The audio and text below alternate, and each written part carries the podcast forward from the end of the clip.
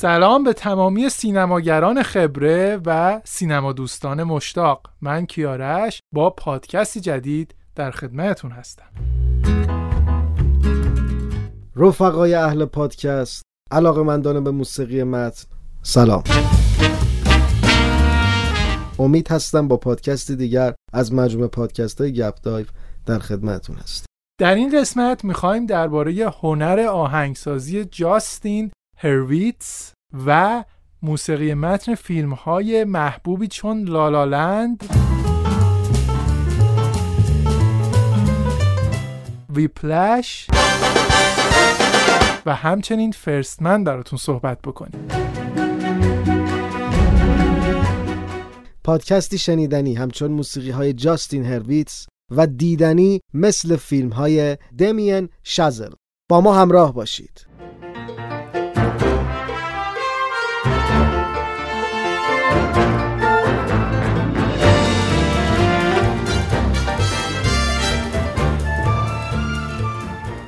حتما می‌پرسید چرا در این قسمت به سراغ جاستین هرویتس رفتیم؟ آهنگسازی که یک سالی هست کار جدیدی ازش منتشر نشده. ما قول دادیم به مخاطبان پادکست های گپ دایو که حتما درخواست های اونها رو دنبال کنیم و متناسب با درخواست هایی که به دستمون می‌رسه پادکست هایی رو تهیه کنیم. این پادکست یکی از پادکست های درخواستی گپ دایو هستش که بنا به استقبال بسیار زیاد مخاطبان ما از فیلم لالالند و آهنگسازی جاستین هرویتس تصمیم گرفتیم تا این قسمت رو به کارنامه این آهنگساز جوان و خوشنام اختصاص بدیم.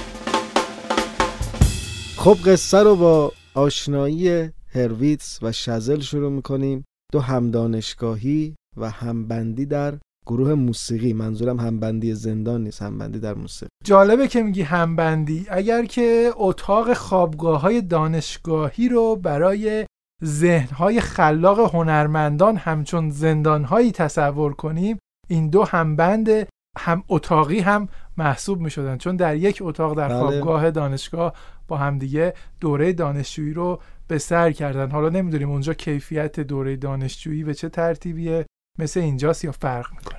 اولین فیلمی که شزل می‌سازه تو سن 24 سالگیه. فیلمی به نام گای و مدلین روی نیمکتی در پارک.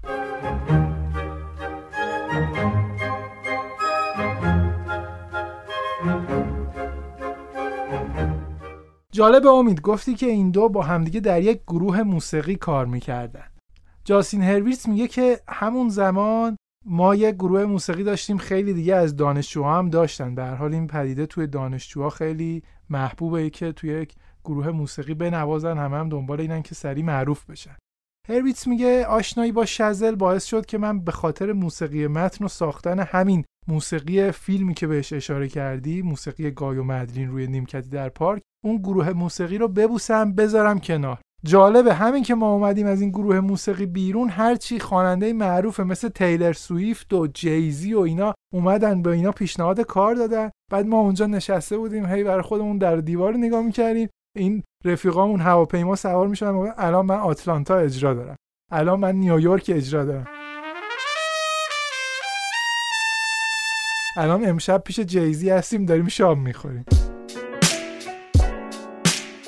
میگم کلی اولش خورد تو ذوقمون اما خب دیگه بعدا می‌بینیم که جایزه های اسکار و اینا و معروفیتی که باش میاد حسابی این در واقع دوره رو از ذهن هرویتس پاک می‌کنه بله فیلم اولشون فیلمی بود که از نظر منتقدام خیلی امتیازهای بالایی گرفت ولی خب تو عام خیلی معروف نشد مثل بقیه فیلم ها.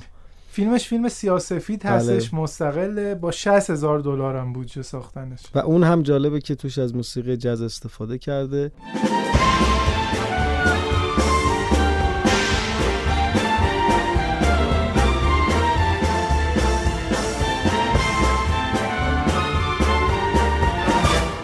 یه مشخصه ای داره همکاری این دو نفر و من حس می‌کنم فراتر از همکاریه کاری که اینها انجام میدن. یه جورایی انگار با هم یکی شدن. نمی‌دونم می‌تونم منظورم رو برسونم یا نه. شاید یه ذره لازمه بیشتر توضیح بدی. یکی شدن م- مثل اسپیلبرگ جان ویلیامز منظورته. خیلی به نظرم بیشتره. ببین دمین شزل کار موسیقی انجام داده. یعنی شما تصور کارگردانی که کار موسیقی انجام داده یعنی تو گروه موسیقی بودن. از اون طرف جاستین. جاستین هرویتس هم من دیدم تو رزومش که نویسنده مثلا چند تا کار بوده. واسه سیمسونا مثلا یه قسمت بله نوشته دقیقا. و چند تا سریال رو نویسندگی کرده. یعنی نشون میده هر دوشون تو کار همدیگه واردن. می‌دونی منظورم چیه؟ یعنی حداقل شناخت دارن. و خب این اتفاق کم پیش میاد. و حس می‌کنم یه زوج هنری کاملا یک روح در دو بدنن.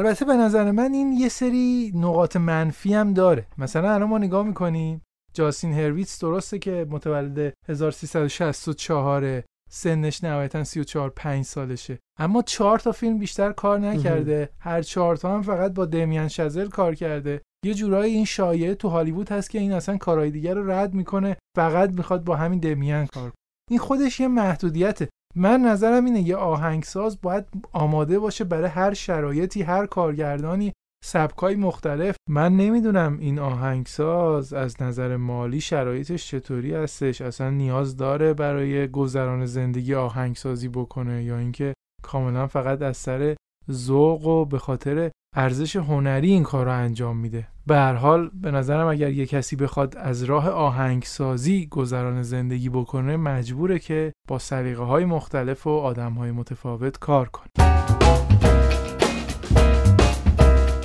خب این با دمیان خیلی با همدیگه جورن همیشه هم با هم خوب می‌زنن. اما اگه با یه کارگردانه که کاملا سبکش مخالف یا متضاد دمیان باشه بخواد همکاری کنه چی؟ آیا اصلا دلیلی نداره بخواد. ببین یه آرتیست باید خودش انتخاب کنه. خیلی وقتا دیدیم فیلیپ گلس که مثلا یه کار artistic انجام میده توش موفقه. ونجلیس کار artistic خوب انجام ولی بیرن سمت کارهای تجاری اصلا خراب می‌کنه.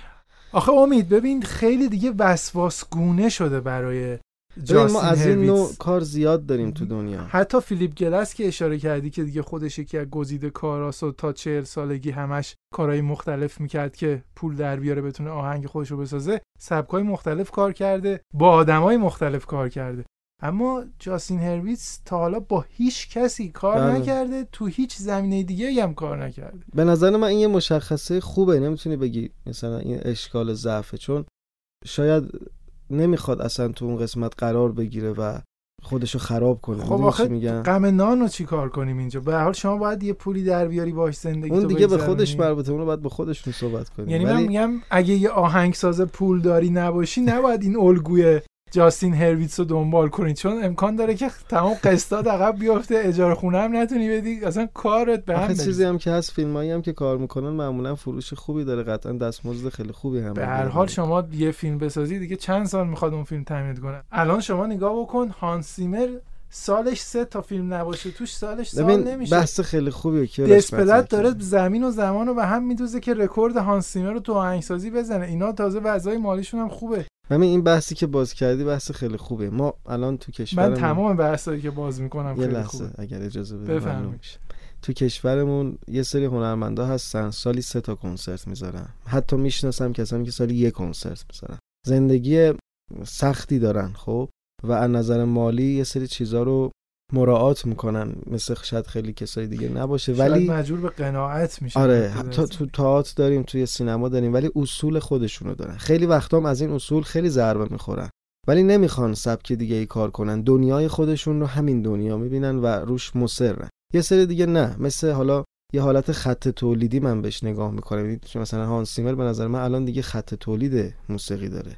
یعنی شما میری مثل شرکتی که حالا یه کاری سفارش می‌خواد اون دیگه به نظر من اون بحث آرتش رو از دست میده. ولی آره هرویتس به نظرم اینو نگه داشته اما حالا این نظر شخصی منه. من مثلا بین فیلماش هیچ کدوم به نظرم مثل ویپلش اون استخونبندی و اون زیبایی موسیقی رو شاید نداشته باشه. البته فکر کنم لالالند طرفداراش بیشتر آره لالالند خیلی فیلم عامتریه.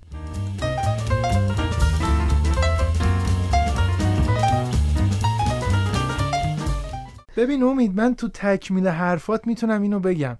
اگه جاستین هرویتس تو همین گزیده کاری که فقط با دمین شزل کار می‌کنه بعد ده سال 15 سال یه کارنامه متنوعی از سبکای مختلف از خودش ارائه بده من اون وقت میگم آن این گزیده کاریش جواب داد به خاطر اینکه می‌خواست هنرش حفظ بشه اینجوری کار کرد. اما اگه بیفته رو نوار تکرار فقط همین کاری که تا حالا انجام داده رو تکرار بکنه با یه نفر من فکر می‌کنم بیهوده وقتش رو تلف کرده. به هر حال دیدگاه های مختلفی وجود داره ولی خب میشه این شکلی هم نگاه کرد. حتما یه دلیلی داره برای این گزیده کاری. البته این حرفی که شما زدی یه لبه تیغی هم هستا نباید گزیده کاری بهونه بشه برای اینکه در خلاقیت رو ببندیم. چون خیلی مواقع چالش ها هستش که خلاقیت رو شکوفا به هر حال این الان انتخابش این بوده. اما من باید کاملا موافقم. کسی که به خودش و هنرش اعتماد داره نباید به یک بهای ناچیزی هنرش رو بفروشه. چون خودش انتخاب کرده که زندگیش در خدمت هنرش دقیقا. باشه نه هنرش در خدمت این مثلا مثالش بازیگر مورد علاقه دنیل دیلویس که شما می‌بینی اصلا خدافزی کرد می‌تونست بازی کنه باز هم ولی الان تصاویرش اوج رفت. منتشر میشه تو مترو برای خودش داره کتاب می‌خونه آره. تو پارک نشسته به نظر من یک زندگی هنری واقعی رو شاید البته و فیلم بعد هم واقعا نداره من باز ببین یه چیزی هم بگم ها مثلا اون در واقع حالا اگه بخوایم بگیم بختم باهاش یار بوده تونسته بله اصلا استعدادش من منکر نمیشم اما یعنی به یک جایی از لحاظ رفاه رسیده که می‌تونسته این ببین بکنه. زندگی هنری کلا با شاید بعضی هنرمندان این. شانس رو نداشت اصلا کلا اقبال جزوی از زندگی هنری و نمیشه گرفت. البته من از انگیزه شخصی هرویس با خبر نیستم که چرا با همه کار نمی‌کنه و فقط یه مسیر مشخص رو میره و به نظرم این نیاز به زمان داره که بتونیم قضاوت کنیم در مورد کاراش که مسیر خاص خودش و سبک خاص خودش رو داره که انقدر شاخص میشه که هر کارگردانی وقتی سبک ونجلیس رو می‌خواد میره به خودش میگه آقا برای من بساز. اما هرویز هنوز به نظرم زوده که در موردش تصمیم بگیریم. اما می‌خوام بگم که صرفا این حرکت حالا نه خیلی بده نه خیلی خوب. یه حرکتی که داره انجام میده. و قضاوتش به نظرم نیاز به زمان داره و کارهای آتیش رو باید بررسی کنیم.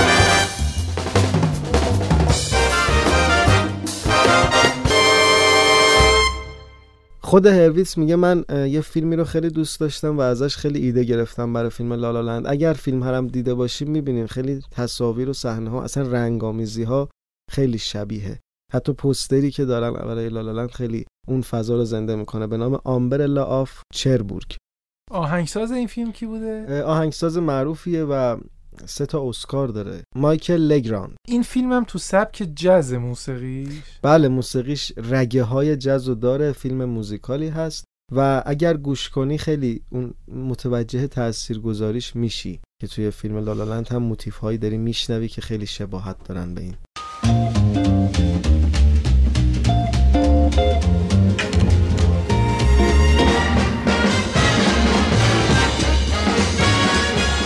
اصلا این جز تو همه فیلم های هرویتس شنیده میشه و خیلی براشون اهمیت داره. به خاطر داستان این چند تا فیلم بوده که هی رفتن سراغش علاقه شخصیشون بوده. نظر شخصی تو می‌خوام بدونم. و ببین اینم بحث خوبیه. و من واسه همین اول کار گفتم که اینا یک روحن یک در, روحن دو, در بدن. دو بدن. ببین مشخص هر دوشون موسیقی جاز رو خیلی دوست دارن. جزو اصلا امضای کارشونه. و این سبکیه که همیشه داره؟ مثل یه نفر که مثلا یه اپرای خاصی توی هیته کار می‌کنه همش هم همون مدل کاراش این هم همونه. حالا توی ژانرهای مختلف. ولی ویپلش چرا بیشتر دوست دارم؟ چون موسیقی واقعا واقعی تو دل داستان. یعنی تو داری داستان یک نوازنده رو می‌بینی و اون موسیقیایی که میشنوی خیلی اصلا مال خود داستانه. ولی تو لالالند خب یک فیلم موزیکاله و باید موسیقی سری موسیقی الزاماً داشته باشه. می‌دونی خیلی واقعی تره برای من ویپلش. یعنی تو ویپلش داستان در خدمت موسیقیه. اصلا داستان یک موزیسینه. اما توی لالالند موسیقی در خدمت دقیقا داستان موسیقی اصلا داره داستان رو تعریف می‌کنه و خب این فرمت یک فیلم موزیکال همین ولی خب برای یک فیلم موزیکال یه اتفاق تازه ای بود. یعنی مثلا اون فضای قدیمی رو دوباره زنده کرد. چند وقتی بود ما فیلم موزیکال خوب نداشتیم. یادم چند سال پیش یه فیلم صامت ساختن. فکر کنم 2012 بود که اسکار هم برنده شد. فیلم آرتیست. از اون فیلم هم خیلی استقبال شد. به همین دلیل که الان اشاره کردی. چون گفتن ما اصلا از اون فضای صامت دور شدیم. اینکه تو بیای توی قرن 21 یه فیلم صامت بسازی خیلی جذابه.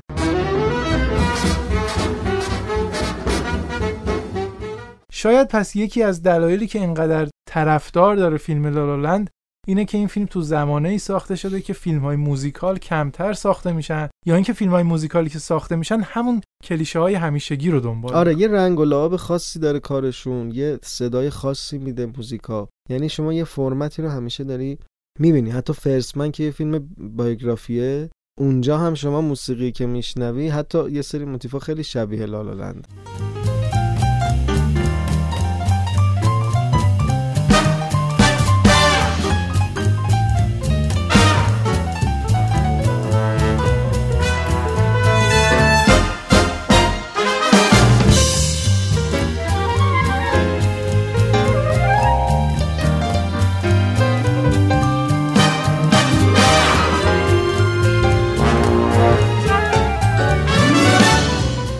ببین همین الان یه خط سیر جالبی می‌تونیم ما بکشیم. حالا ما اون فیلم مستقله رو می‌ذاریم کنار گای و مدلین و ماجراهاشون رو نیمکت پارک اون هیچی.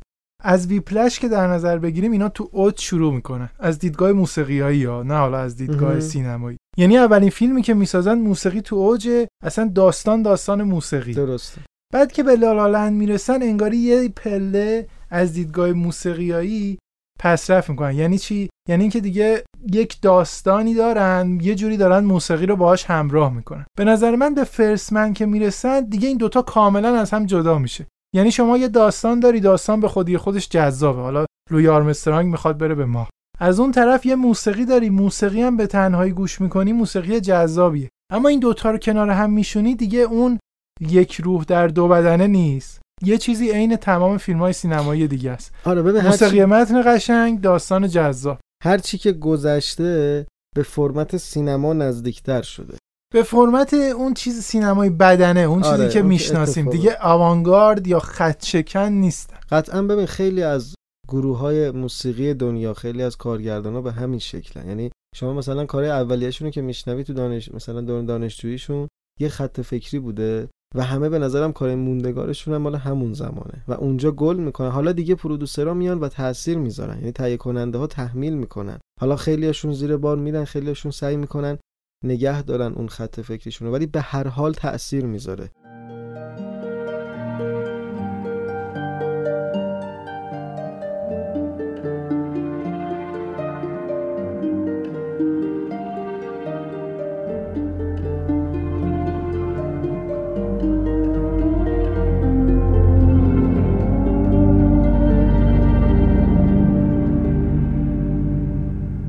حالا در تایید اون حرفت که گفتی تهیه کننده ها دارن تاثیر بیشتر می‌ذارن جالبه که اینا فیلم اولشون رو که همون گایو مدلین بود با 60 هزار دلار بودجه ساختن به جایی رسیدن تو فرسمن که ارکستر این فیلم فقط 90 تا نوازنده داشت. که بعضیا به شوخی میگن شاید اون بودجه که باش کل اون فیلم مستقل تو سال 2009 ساختن خرج دستمزد دو تا نوازنده ارکستر فیلم فرسمن هم نمی‌شد. این هم حالا از لحاظ روندی که تونستن جایگاه خودشون رو توی هالیوود پیدا کنن و تبدیل بشن به یک تیم کاملا شناخته شده.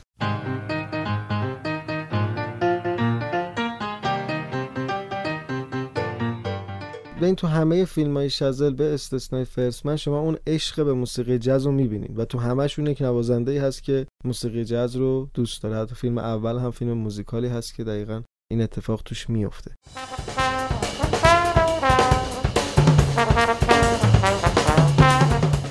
ولی استخونبندی که تو ویپلش هست و داستان نوعی که داره من می‌دونم که تو خیلی از موزیسیان ها خیلی طرفدار زیادی داره. خیلی ها وقتی می‌خوان مثلا ناامید میشن از این سری کارا تو موزیک و می‌خوان تمرینشون رو بیشتر کنن این فیلم رو چندین بار می‌بینن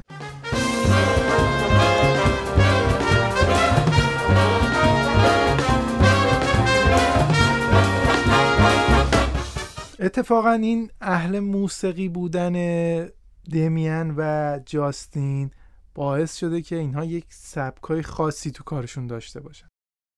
مثلا جاستین میگه که من می‌خوام با دمین کار بکنم تا موسیقی تمش آماده نباشه.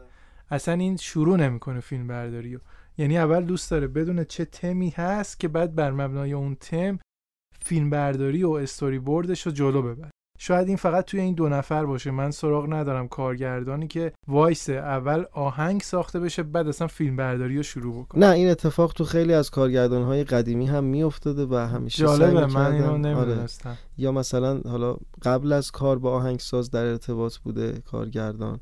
حتی توی چیز هم من یادمه که این اتفاق افتاد دیگه. برای اینترستلار هم قبل از فیلم برداری بود درسته؟ نه ببین فیلم نامه رو برده بود. برداشت من اینه که کلا تیم تولید و نیگر میداره. دمین منتظره که موسیقی تمش بیاد بعد بر مبنای اون اصلا بدون فضا خب چه فضایی؟ به خاطر اینکه فضای کارش اما اینترستلار برعکس بود. کریستوفر نولان همه چی داشت اما آخری چیزها رو مخفی کرد از هانسیمر سعی کرد یه شرایطی ایجاد کنه که هانسیمر یه تمی بده که به ذهنیت کریستوفر نولان نزدیک باشه. اما من فکر می‌کنم دمین یه جوری اصلا از این موسیقی که جاستین ارویس بله. می‌سازه الهام و ایده می‌گیره. به خاطر اینکه خودش موزیسینه و قطعا فیلمهاش هم پر از تاثیر موسیقی یعنی اصلا نگاهش به موسیقی خیلی متفاوت. یعنی استقلالش نسبت به کارگردانای دیگه شاید توی این زمینه کمتره. وابسته به آهنگسازشه. شاید مثلا یه چالش برای دمین شزل این باشه که آقا اگه جاستین هرویتس کنارت نباشه می‌تونی فیلم بسازی. شاید اصلا نتونی بله. فیلم من میگم برای همین اصلا این دوتا رو شاید یه شخص حساب کنیم. خیلی روونتر می‌تونیم تحلیل کنیم.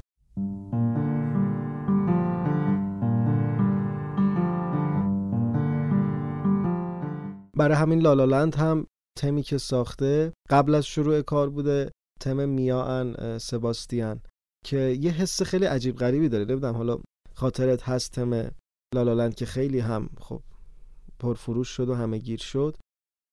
یه حس ببین موسیقی جاز کلا یه خاصیتی داره.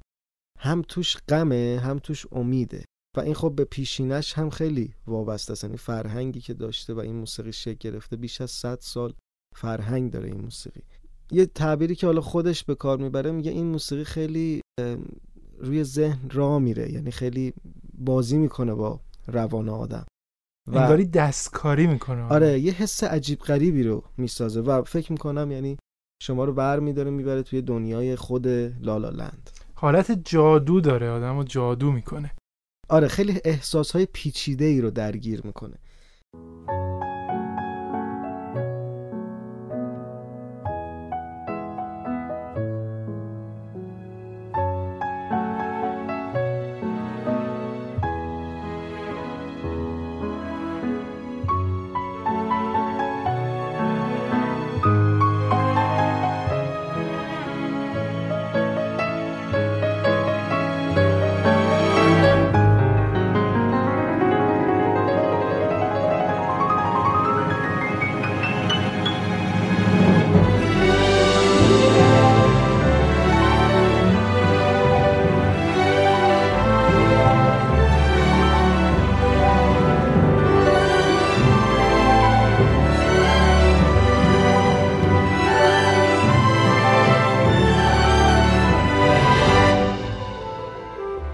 ویژگی های دیگه سبک کاری جاستین میشه به این مورد اشاره بکنیم که این آهنگساز وسواسی و گزیده کار خیلی با ددلاین و مهلت برای انجام دادن کارش میونه خوبی نداره.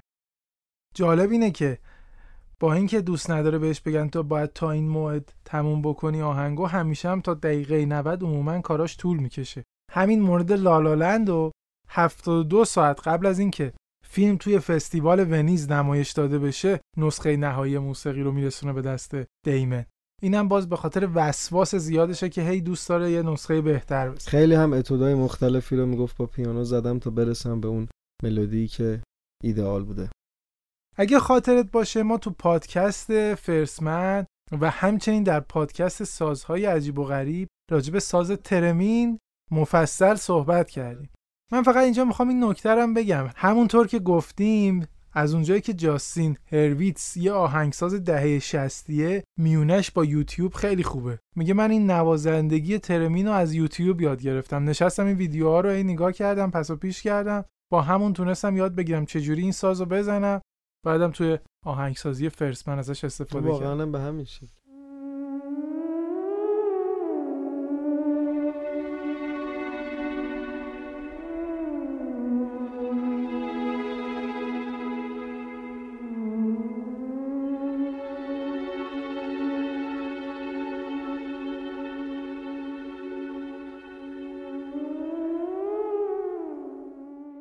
یه مشخصه دیگه ای که فیلم های شزل داره و خودش هم به این اقرار می‌کنه اینه که الان باید بیشتر از همه چیز محبت و عشق رو به تصویر بکشیم. و توی فیلمهاش واقعا شما این رو حس می‌کنید. هم توی احساس هایی که برای فیلم درست می‌کنه برای موسیقی رنگ و لعابی که فیلم داره همه اینها شما اون محبت رو دارین حس می‌کنید. و جالبه این محتوایی که راجبش صحبت کردیم و موسیقی که مد نظر فستیوال اسکار هست. تو دو سال مختلف اگر نگاه کنی لالالند برگزیده اسکار شد موسیقیش و سال بعدش شیپ آف واتر که ساخته الکساندر دسپلت هست موسیقیش برگزیده شد. این شباهت های توی این دوتا فیلم و حتی به نظر من توی موسیقی این دو آهنگساز وجود داره. دسپلت هم یه لحظه های از موسیقی جاز استفاده می‌کنه توی کاراش اما توی لایه های چندم کارش. هرویتس خیلی عیانه اون استفاده که انجام میده. و توی هر دو فیلم هم باز این بحث محبت و عشق کاملا تصویر شده بودیم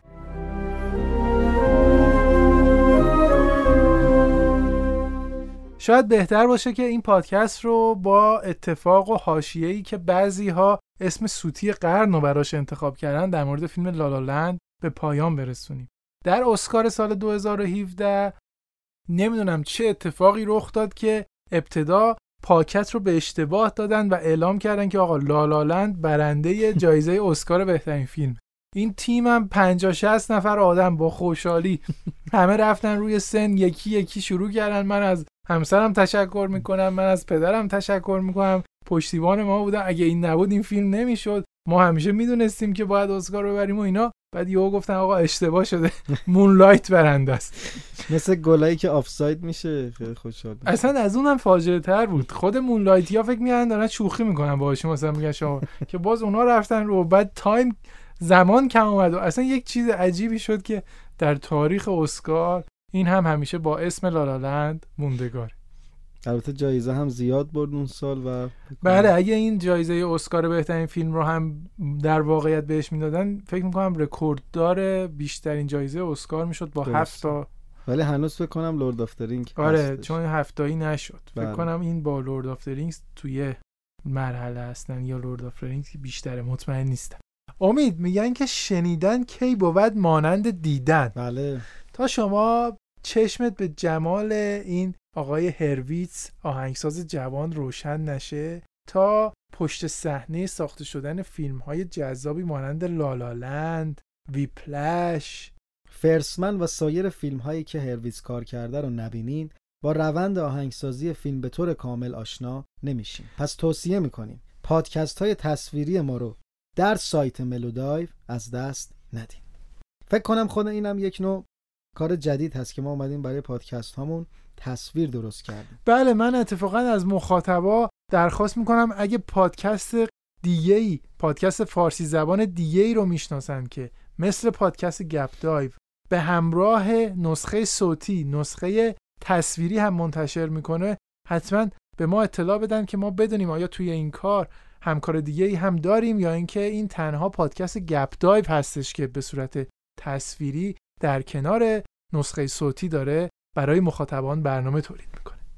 راجع به همکاری دائمی جاستین هرویتس و شزل در تمام این پادکست صحبت کردیم امید. حالا اجازه بده ما که نظرمون رو گفتیم از مخاطبا هم درخواست کنیم تا اونها بیان نظرشون رو بگن. در واقع این یک بحث آزادیه که ما می‌خوایم علاوه بر نظرات خود مایی که اینجا در تولید این پادکست دست داریم از نظرات مخاطبان بیننده ها و شنونده ها هم در این مورد مطلع بشیم. خب پیرو صحبتت این مژده رو هم بدم. اگر نظرات مخاطبان عزیز به حد نصاب خوبی برسه و بتونیم feedback خوبی رو از این نظرات بگیریم به یک موضوع واحد برسیم در کست باکس و در سایت ملودای یک قسمت از پادکست ها رو می‌تونیم اختصاص بدیم به این نظرات در مورد همکاری های آهنگسازان و کارگردان ها در طول تاریخ سینما. حتی اگر دوست داشتید می‌تونید راجع به آهنگسازان ایرانی و کسانی که در داخل کار می‌کنن و همکاری های موفق یا حالا از نظر شما ناموفقشون با کارگردان ها هم نظرتون رو برای ما از طریق سایت و اپلیکیشن کست باکس ارسال کنید.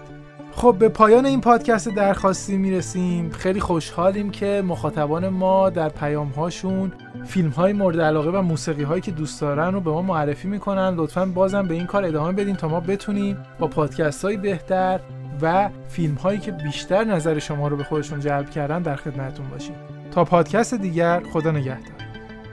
در سایت ملودای و شبکه های اجتماعی نظر خودتون رو در مورد فیلم های شزل و هرویتس بگین و بگین که کدوم فیلم بیشتر دوست دارین منتظر پادکست بعدی ما باشید. خدا نگهدار.